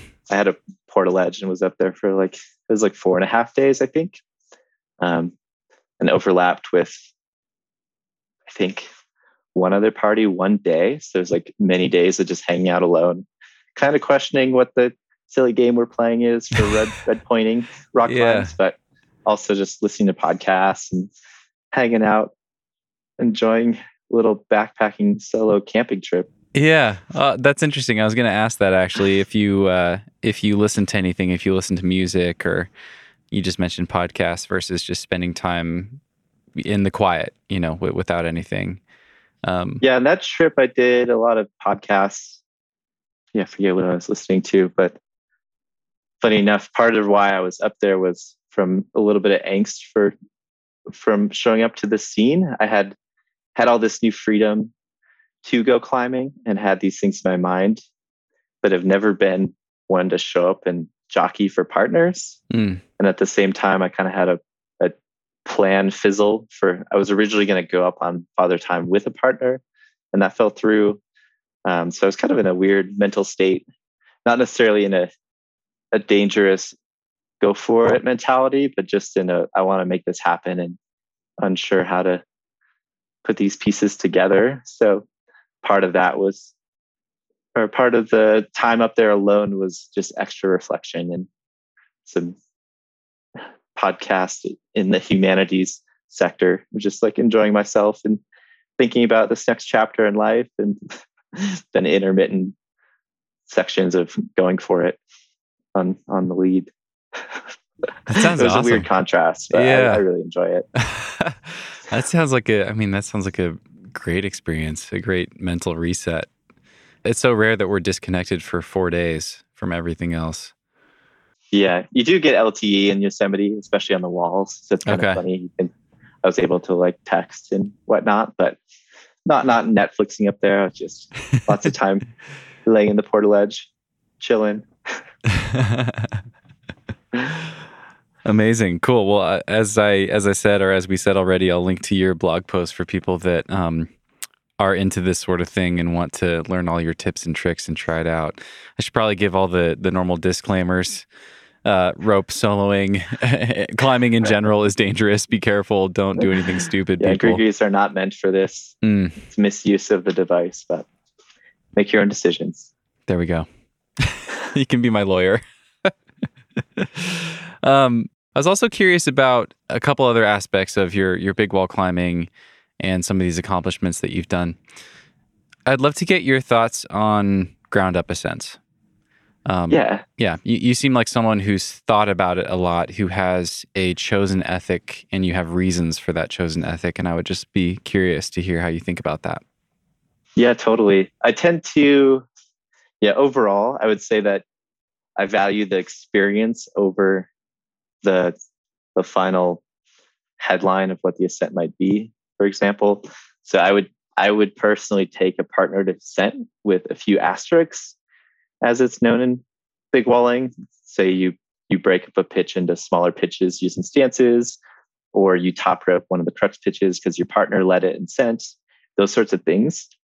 To me, those are not a, deal breaker in terms of how the experience feels and what it feels like to do this ascent compared to um, what's glamorized these days in modern media is the supported ascent which is logistically easier, as to have someone belaying or yeah, belaying you and then jugging behind. And you as the climber are doing all the leading, but you might not be doing any of the manual labor. Mm. Um, so that's the, the overarching feeling of how I how I see the big wall climbing and what's been most meaningful to me. And how that ends up in practice is that I have done a lot of the, or I have done both of my El Cap free ascents of the Freerider and Golden Gate ground up. And Golden Gate, at least I took a, a stance concession. And Say that again. Up a, I took a stance concession. Oh, okay. So I, I broke up one of the crux pitches using a stance. Say there's 12 minus climbing to like a, a good rest stance and then a, a distinct boulder problem. Um, big wall free climbs are not necessarily engineered like a sport climb. It's not a distinguished starting and end point per pitch. You're just trying to cumulatively free ascend the wall. And what people before you did in terms of their pitches doesn't necessarily matter in objective sense to me. To me, it's where the blaze, um, it's where the ledges are. So where the no mm. hand stances are, because um, often aid belays are in the middle of nowhere and make no sense. So if you're cumulatively trying to free this wall in a thought experiment sense, you're trying to mimic what a free soloist would do, where like Alex doing the Freerider, if he gets to a ledge, he can chill there as long as he wants. And that's effectively right. the the definition of a belay and a rest. It's like hanging on your rope isn't negating your ascent if you could just stand there as long as you wanted to, wanted to anyways. Um, so more deep in the weeds conversation. No, I, I like this. So I want to I want to pause for a second and kind of zoom into yeah. this. So you're you're saying that um, routes on El Cap that were first done as aid climbs, which all of them were, um, like Freerider or Golden Gate, they might have some stances where the aid climbers just arbitrarily decided, here's our anchor. We're going to put an anchor in here, and most people that free climb it just follow those arbitrary pitches. Yeah. And what you're saying is you'd rather try to execute the wall from stance to stance, regardless of where those stances fall in the the given pitches on the topo. Yeah, you said it much better than I did. That's perfect.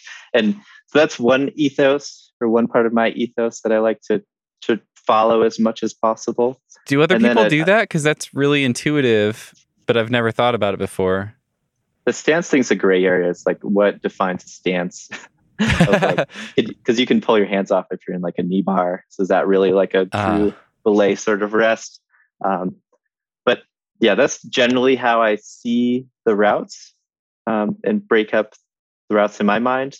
And then an even more overarching ethos is that I I wrote a blog po- post and called it "Affect Minimal Parties." That's how I see it, and, and how popular these trade routes are getting we need some sort of ethic that's similar to leave no trace as big wall free climbers. And to me, fixing ropes down the, the routes and leaving things stashed and other things that get in the way, um, you could use it as a scorecard of like how many climber hours are you interfering with. Mm. it, it's a little bit of a joke, but if you leave ropes down the Salathé head wall for for weeks you're getting in the way of like many climbers coming through and that's like a full day of effect for each person versus if everyone's going ground up at roughly the same pace but all going in the same direction we can each have our own unique experiences up on the wall that feel wild and adventurous. So that's the other element of my personal big wall climbing ethos.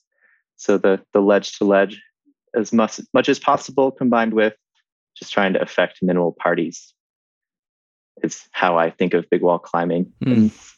And that le- leads me to these ground up ascents. And I hope to keep the ground up streak going as long as possible on El Cap. But it, it's very nuanced because even something like rappelling into changing corners could be two different situations, whether you have 600 feet of static line left up for the day while you're working it, versus left up for weeks while mm. you're working it.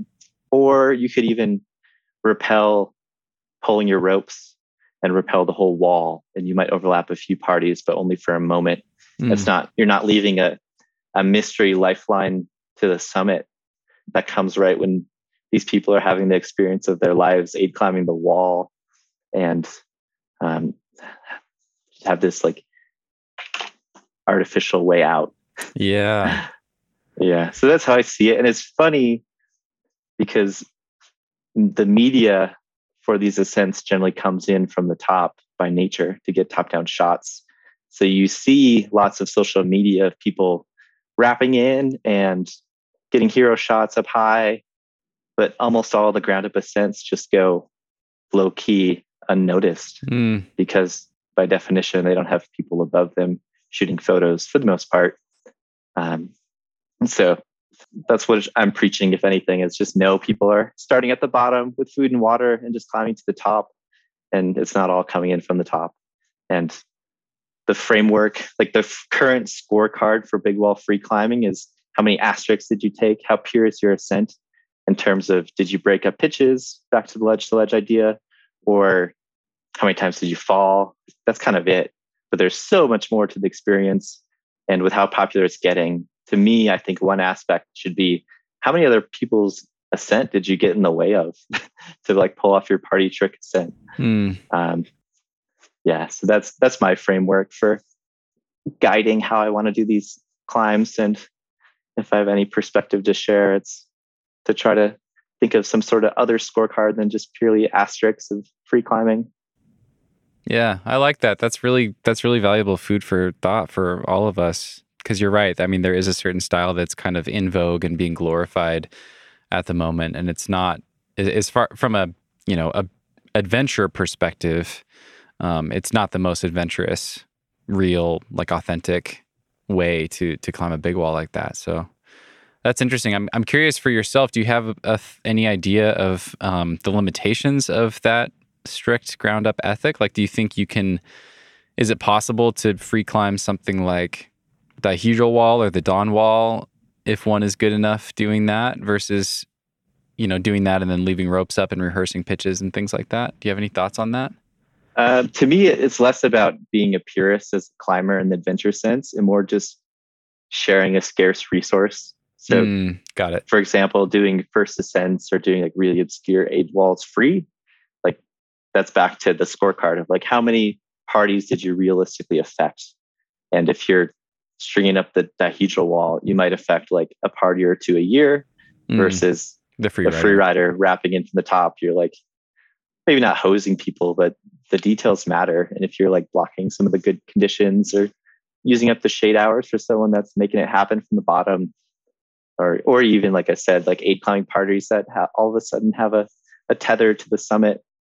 That's what I'm getting at. Mm, So I definitely don't claim to be an adventure purist by any sense, but but do you see it as a scarce resource that's getting crazy popular. yeah. Like when I when I did Golden Gate, we were hanging on Tower to the People for like nearly a full rest day, and I think there were ten other parties in eyesight that we could see, and they Oh, were all wow. free climbing. There's no aid parties Wow. from like yeah, it was like Magic Mushroom was had climbers, El Corazon, Freerider, and Salathé was just stacked full of free climbing parties.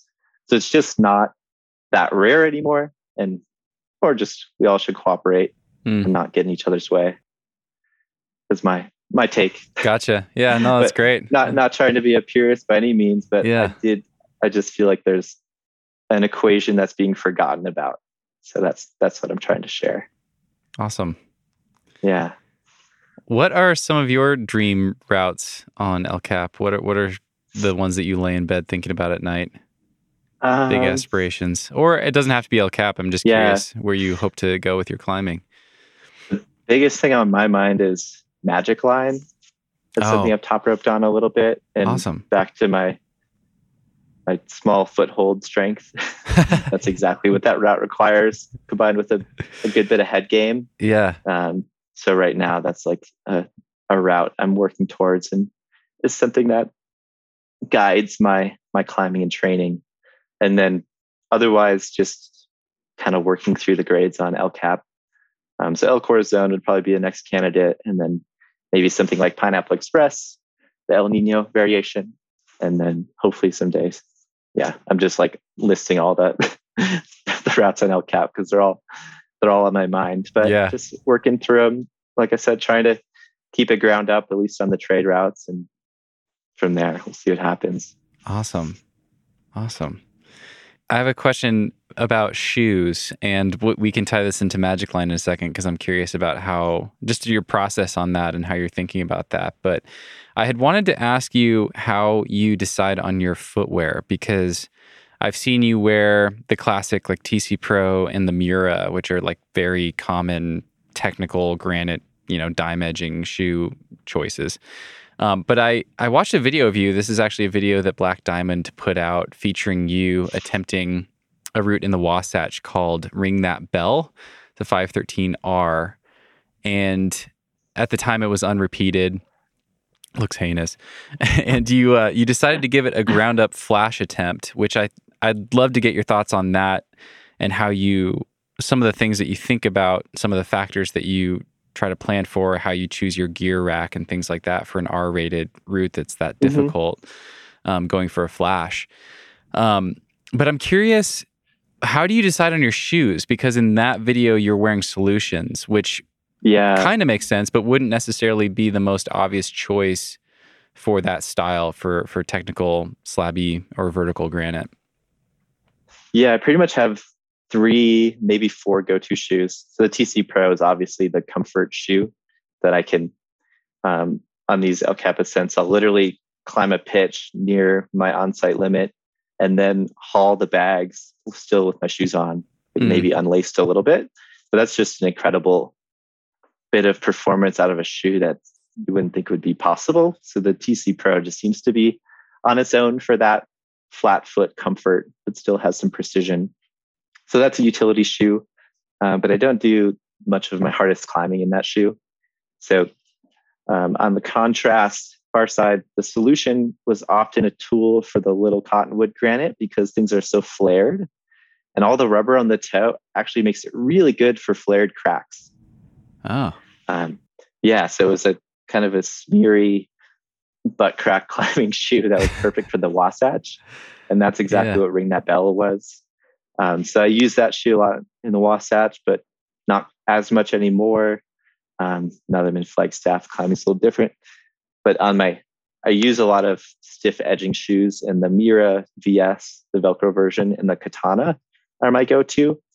And that's just a matter of if it's pure edging, the Miura suits me really well, and I've done a lot of my hardest ascents with that shoe on granite because you can use the dime edges, and a, a pretty stiff, fresh shoe will go will do wonders on the smallest footholds. Mm. And the katana is very similar, except a little bit flatter if you need to smear.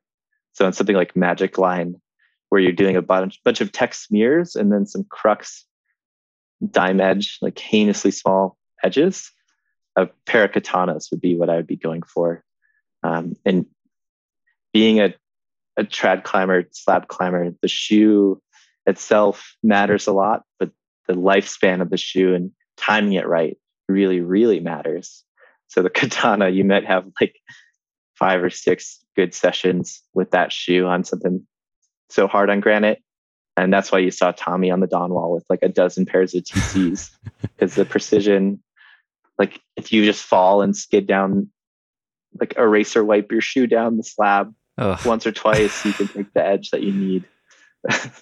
Got it. so it feels a little bit silly, but I I often walk up with a quiver of shoes, sometimes the same style and just different points of life for the shoe. Mm. And then um, sometimes if I'm cragging, I just choose based on the categories of smearing versus edging versus jamming. And then what they're all pretty comfortable for my foot too. Those mm. those models just happen to be super comfortable. So I can use them up on the wall a few days in with swollen feet and they still feel comfortable enough I love then, it, man. I knew I knew you put that kind of thought into this, which is why I asked you. And yeah, that's fascinating. I I always found um, I think I've put the most thought into footwear when I climbed at Smith Rock and was trying to do hard red points for for myself at Smith Rock. same exact thing. Totally. But there what's interesting is like for me, there always was a sweet spot with the shoes. Um, I've really loved the Katana lace. I've worn that on some of my harder things and the Miura Velcro. And then um, most recently, the Otaki. I think I've done my two hardest routes at Smith and the Otaki. which I find to be really similar to those other shoes. It's just slightly more comfortable for me. But I always found that like the sweet spot at Smith, at least, where you get like you get edging, but you get kind of smudgy edges. They're almost like little micro smear edges. The shoe had to be a little bit broken in. It was like three weeks in when it was starting to get slightly rounded, but still had all of its stiffness and st- could still edge that always felt like the sweet spot for me versus a brand yeah, new it's a bit of a gamble. Yeah. Totally. Yeah, I, I definitely don't use brand new shoes, but it's a bit of a gamble of breaking in your shoe and stopping when it's the right moment and then putting it aside for when it matters. So, fresh pair of katanas, I'll maybe do some sport climbing or do some general climbing that beats it up in all different angles to try to wear it in uniformly before going for those super tiny holds on a on a hard boulder or hard route. But that's, that's also very different, yeah, very different footwork technique than like sport climbing, spearing, or bouldering. The slab climbing, edging, Mm. and even on a slab, whether it's like a distinct sharp edge or smear holds, can make a huge difference of what type of shoe you want. So the footwork or the footwear matters. It makes a big difference on how hard some of these things are. Yeah. So it sounds like you're going to go for the katana on Magic Line. Yeah, that's that's the one for me for sure. And are you able to train the footwork component of that challenge away from the route itself, um, aside from just drawing on all this experience of granite climbing and the Wasatch and Little Cottonwood and things that you've already done in the past? Like when you say you're training and kind of focusing on that objective right now, what do you do for the the technique and the foot crimping strength or whatever else versus just I imagine you must be training like fingery layback climbing and tensiony climbing things like that. Yeah, I've pretty much been doing a lot of basalt climbing here in northern Arizona in Flagstaff. And that's where I'm living now. And there's a lot of bouldery, not very sustained climbing, but with short fingery sections of like laybacking tiny little tips cracks and standing on tiny nubbins. Mm. Um, so pretty much just mileage practice again. I don't I don't know if I have a training scheme for the the toe strength. Seems like a natural aptitude for whatever reason. but probably also mileage. Yeah, I don't know. I don't know where that comes from, but it's held true so far. Awesome. uh, that's great. So yeah, so why um why Arizona? Why relocate from Salt Lake City to where you're at now? You're in Flagstaff? Yeah. Yeah. I was just looking, my partner and I were looking both for a smaller community in Salt Lake City. It was felt like we were in a bit of a cycle of just kind of the weekend warrior life. And with this new chapter of life for me, and then Tani had some other freedom, contract work, and other things coming into her life. We wanted a, a smaller community that still had good climbing access. And Flagstaff is a, a total backwoods of an area. It's not very crowded, but it's also not world class by any means. It's just like lots of scattered routes, some destination routes, but very few crags. Hmm. So that appealed to me in terms of having a, a local playground that would take a lot of time to understand. And I also knew of quite a few 13 plus, like really solid trad climbers here in Flagstaff. And I was pretty much doing my own thing in Little Cottonwood, my own little niche. And I saw that being mirrored here in Flagstaff just from my mountain project research. So I knew I had a, a crew of people to actually get out and climb and seek new obscure routes with. So those are the main things that drew me here. And we just wanted to change and made the jump like a lot of people through COVID. We moved a year ago yesterday, actually. So Okay. just came up on the anniversary. Nice. Nice. And was it easy to integrate into that crew? I mean, I imagine you must be a cherished resource in that hard, sketchy trad climbing scene there. yeah, it's definitely been fun and relatively easy. yeah. We literally moved here knowing nobody. And I just had had two phone numbers of friends of friends as leads. And I kind of knew who people were just from my mountain project research, learning what this area was when we were shopping around for different locales. But yeah, that quickly, I mean, just getting out with people a few times from those first blind climbing partner dates turned into being part of the crew. And mm. a smaller town definitely made it easier. I think it aligns well with my personality. As I was saying, the the jockeying for partners in bigger groups is pretty difficult for me, but the small town vibe has suited me well. It's been great. Does your partner climb? Yeah, yeah, she climbs. We do a lot of climbing together. Get out a couple times a week.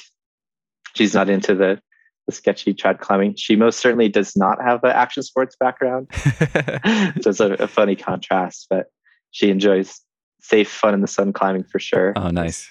Getting strong and progressing just like we all are. Awesome. That's great. Yeah. I'm curious, having all the free time that you do now, having created this this kind of full time climber life for yourself, and living somewhere where you have access to great local climbing, how do you decide where to go, when to go, when to go on trips versus when to stay local and just climb at your local areas? That's been really difficult lately. And I feel like we've trained ourselves the last ourselves the last two years to not travel very much. Mm. So I'm trying to overcome that hurdle and um, keep a time horizon of say three or four months and have a trip a month or two trips a month booked out to look forward to, and then work backwards from that and kind of block out things for local climbing. Try to remind myself that there's no hurry to tick off everything here that I want to do. Um, save some things for the future, and then working back to week to week is I just live in live and die by my calendar. I sit down once a week and plan out when I'm going to climb and shoot do out text messages. Yeah, and then put it in my Google Calendar and blindly follow that. That's amazing. That's yeah. amazing. I, I, I'm curious. Um, that brings a question to mind too. So this is a little bit more digging into the interpersonal side, but you mentioned, you know, having your job at BD, having a full time job, plus the real estate work that you're doing and the carpentry and the remodeling and stuff. You know, going from kind of all to nothing, like having all these different things that you're pouring energy into outside of just climbing to now being a full time climber, more or less. What have been some of the things that have filled that gap of productivity, of fulfilling work, of feeling like you're doing something beyond just your climbing? I, am curious if you have felt a need for that at all because so many people do. You know, they're. Yeah. I remember having this dream that like this is going to be my dream life and it's as good as it gets. And then when you don't have anything to balance climbing with, it's like pretty disorienting and climbing gets climbing is a lot less interesting than we like to think it is when you don't have anything else going on in your life. it really is. And yeah. I definitely had that. The remodel project here took me through June of last year, but then the last eight months or whatever have been a bit of a bit of a trip, a lot of decompressing, um, but also feeling aimless at times in a way that I've tried to keep constructive. But I'm sure you feel it. It's like, what what do you do for a rest day, and rest days happen one one to two, maybe three times a week, and that's a lot of time to fill without full time employment. It's a great problem to have, um, but I've I've tried to do some volunteering at a local makerspace. That's one thing I've filled some time in, and then what does that look um, like? So that's a local Flagstaff's a town of like eighty thousand people, so kind of a small city of sorts, and this makerspace is a volunteer led community wood shop and metal shop creative space and it's fairly new. And I just have been involved in the capacity of fixing old machines and doing general infrastructure improvements. Oh, that's cool. So that's a, an easy piecemeal way to use my skills and feel like I'm getting a little bit back. And I've really come to love Flagstaff. So giving back and trying to create this element of the community that I think should exist has helped fill in that void a little bit. Um, but you know, I really struggle with what to do as sedentary activities for for rest that still feel meaningful. That's a definite struggle, and I have mm. yeah, I'm all ears if you have any anything you've learned there. You should start a podcast, man. It, it can take up yeah. a hell of a lot of your time. yeah, I guess that's sedentary computer work and logistics probably a good option there. Yeah. Well, it's kind of a joke, but I actually did want to ask you about your blogging, and I'm curious if you've ever thought about doing more of that. Like you have such a, um, you have you ha- you definitely have your own lane. I mean, there's a few people I can think of that can share the really geeky in the weeds technical nuance that that you have perspective on. Um, like Blake Harrington comes to mind. He's someone who whose blog I visit from time to time if I want to like make sure that my top rope soloing kit is like up to snuff. You know, I reference him. Yeah. Uh, have you ever thought about doing more of that kind of stuff? Whether that's I don't know, more blogging that's specifically like sharing tricks or, or skills, or maybe you already do, um, or branching into audio or video or anything? Yeah, exactly. That's actually a, the reason why I have that blog. And although some of those posts are dated back to 2018, 2017, I just started that this summer. Oh, okay. That didn't come to mind, but that's absolutely one of those elements of trying to create a holistic climbing life. It's not just about ascents, um, but knowing that I was a, a 20 year old guy in a cubicle reading up every single blog I could and know that information shaped my life drastically Mm. um, is the framework that led me then to, or I guess that experience led me to see this as valuable and is exactly why I'm doing this blog rather than social media. Mm. I was in the social media cycle a couple years ago and haven't really been on any of the social media platforms for a few years and was struggling how to share those stories and that voice of mine. Um, but agreed, this has been something I've tried to fill and is actually a, a sedentary activity that's mentally stimulating and relatively interactive try to give back to the community. So that's one. And then also I had done a few a few clinics um, at the Craggin' Classic, that sort of thing. Um, and I think I have a pretty unique voice to speak to the early trad climbers, having designed some of this equipment and knowing all the tech specs, and then also knowing exactly how to misuse the equipment to make things happen. so that's been another element that I've, I've tried to to build up a bit and create more dimensions to climbing. It still feels like a worthwhile life to have a lot of things that are climbing centric, but more dimensions from from route development to writing, whether on the blog or otherwise, um, and then giving back in forms of classes and clinics. So those are various elements in the the category of sedentary mental stimulation, but it's a struggle. Mm. it's been a big transition to go from the full time work and side hustling to trying to find my way as a full time climber. Mm. Well, man, I mean, I don't know if you've ever thought about this. I know you're an introvert, um, but I am too. I, I, people are surprised when I say that, but I, I am too, and never expected that I would do something like this. But you have, you're so well spoken, and you have such a unique voice, and you clearly put so much thought into these perspectives and, and ethics and these kind of thought experiments. I, I love the thought experiments of um, the AMP, the effect minimal parties kind of philosophy and climbing ledge to ledge and uh, going ground up and these other things. So, um, yeah, I don't know. I, I would listen to your podcast, I guess, is what I'm getting at if you ever decide to make one. And I'm sure if people are still listening to this at this point, they'd probably be really into it too. So, if you ever get curious about that, hit me up. we can talk shop. yeah, this has been a good tester. This is the first podcast I've been on. So Awesome. Well, this has been amazing, man. Yeah, this has been fascinating. So fun to learn about your life, about your time camping in your van at BD and your unicycling and everything else. Is there anything else that we didn't get to that you'd love to talk about? I don't think so. Those are, yeah, think those are a lot of the, the fun highlights of my life. Often not climbing related, but thanks for having me. It's fun to tell a few stories and get to meet you in person virtually. exactly. Exactly.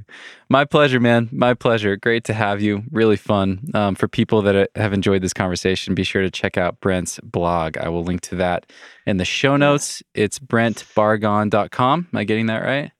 Yeah, you nailed the pronunciation. Awesome. Nice. Yeah. Uh, one of your friends called you a, a t- tough bargon. Yeah. So that's how I remember your pronunciation, your last name. The hard bargain was Hard bargain. There we go. Hard bargain. Yeah. was the one going Bargain. around Salt Lake. Well, amazing, man. Um, what is next for you? What's in store for the rest of the day, and what's coming up for you with your climbing? Today is the rest day. I'm probably gonna go make another cappuccino. Nice. Do some reading. That sounds Yeah, I'm a- great. a hobbyist barista, one of my sedentary hobbies. Um, and then doing a little bit of rest work. And then my friend Laura and I, Laura lives in Flagstaff, we're headed up to Moab in a couple days to go do some hard crack climbing. Oh, sick. Sick. Yeah. I actually just read that you're you were trying uh, Mason Earle's 514 up there, Stranger Than Fiction. Is that right?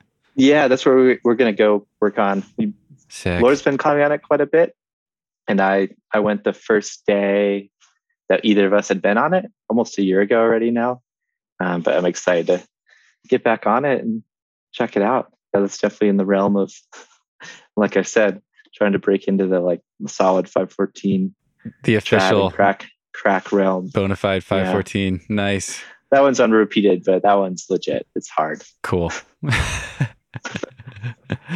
Amazing, man. Thanks so much for your time. Really appreciate it. And uh, let's do this again. It'd be really fun to do a round two with you sometime. Cool. Yeah. Thanks for chatting, Steven.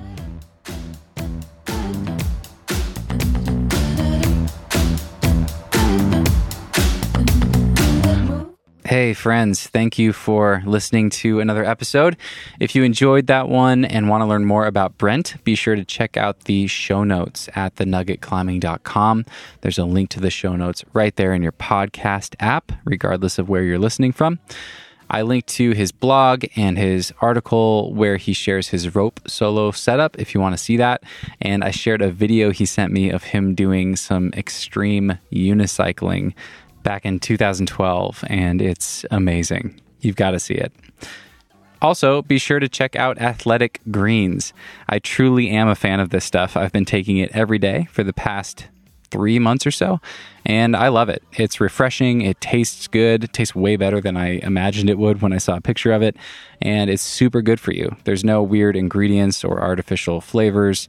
It really is a whole foods based supplement and you even have to refrigerate it after you open the bag, which I think is a really good thing. Seems legit. If you want to try it out, head over to athleticgreens.com slash nugget to get a free one-year supply of vitamin D. Very important in the winter time especially, and five free travel packs with your first purchase. I've shared a couple of those travel packs with some friends here in Waco, and so far everybody that has tried Athletic Greens loves it. So check it out. And finally, if you are loving the show, I would love it if you could leave me a review on Apple Podcasts or a quick rating on Spotify. Be sure to subscribe if you haven't already on your podcast app so you can get all the latest episodes. You can share this episode with a geeky friend of yours who you think will love it.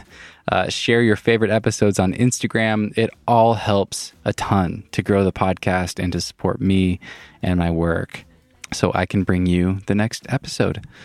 Thank you guys again for listening to the very end. I appreciate you very much. Much love, and we will see you next time. Like we do it, like we do it, like we do it. Cause no one can do it like we do it, like we do it, like we do it.